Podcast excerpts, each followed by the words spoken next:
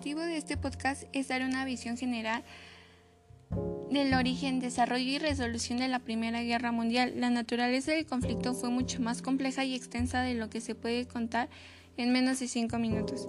Se desarrolló durante algo más de cuatro años. Comenzó el 28 de julio de 1914 y finalizó el 11 de noviembre de 1918, principalmente en Europa, enfrentando a las principales potencias de aquella época, la Triple Alianza que originalmente eran Alemania, Austria-Hungría e Italia contra la Triple Entente, Rusia, Francia y el Reino Unido.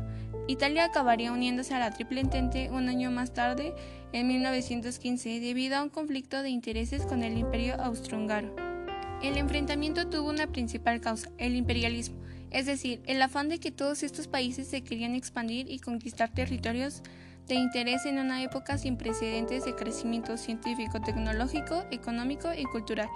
Sin embargo, curiosamente, el verdadero desencadenante de la guerra fue el asesinato del heredero del imperio austrohúngaro, el archiduque Francisco Fernando, en una visita a Sarajevo, Serbia.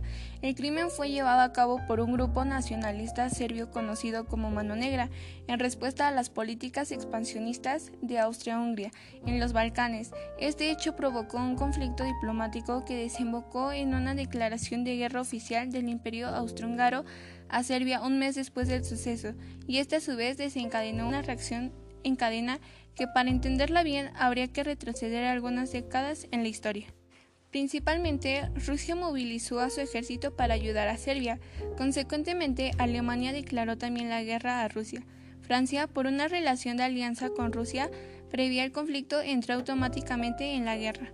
Finalmente, Reino Unido se unió al enfrentamiento cuando Alemania invadió Bélgica, para evitar que siguiese su avance y conquistara Francia. La ofensiva de esta manera tuvo dos principales frentes, el frente occidental al oeste de Europa, Alemania contra Francia y Reino Unido, y el oriental al este de Europa, Alemania contra Rusia y Austria-Hungría contra Rusia.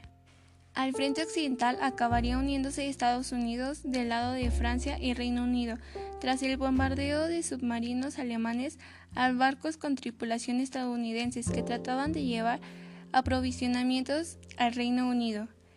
El frente occidental consistió en una larga guerra de desgaste en trincheras sin movimientos ofensivos relevantes, y el frente oriental en una batalla de caballerías que se terminó por los avances del eje central, Alemania y Austria-Hungría, y la inestabilidad interna de Rusia que acabó con la monarquía del país en la llamada Revolución de Febrero.